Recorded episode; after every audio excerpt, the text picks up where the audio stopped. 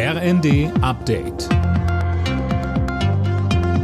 Stündlich neu. Auf den Punkt informiert.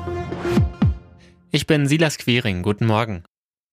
Nachdem die Internationale Atomenergiebehörde gestern ihren Bericht zum AKW Saporischia vorgestellt hat, ist die Sorge vor einem nuklearen Unfall dort groß.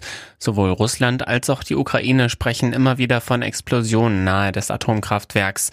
Sebastian Stransky von der Gesellschaft für Anlagen- und Reaktorsicherheit hält einen nuklearen Unfall trotzdem für unwahrscheinlich. Er sagte im ZDF, Dazu würde es erst dann kommen, wenn es auf Dauer nicht mehr gelingt, die nach Wärme aus den Reaktoren abzuführen. Und dafür gibt es diverse Sicherheitssysteme.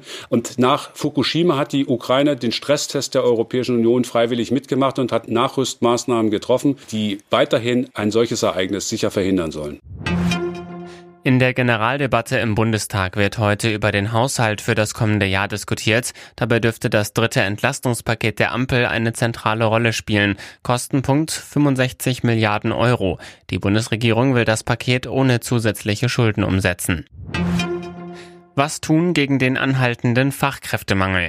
Dieser Frage wollen heute mehrere Bundesministerien in Berlin auf den Grund gehen, aber nicht allein. Manuel Anhut, bei dem Gipfel sind auch Vertreter aus den unterschiedlichsten Bereichen mit dabei. Ja, genau. Mit dabei sind auch Vertreter aus der Wirtschaft, von den Gewerkschaften und auch aus der Politik.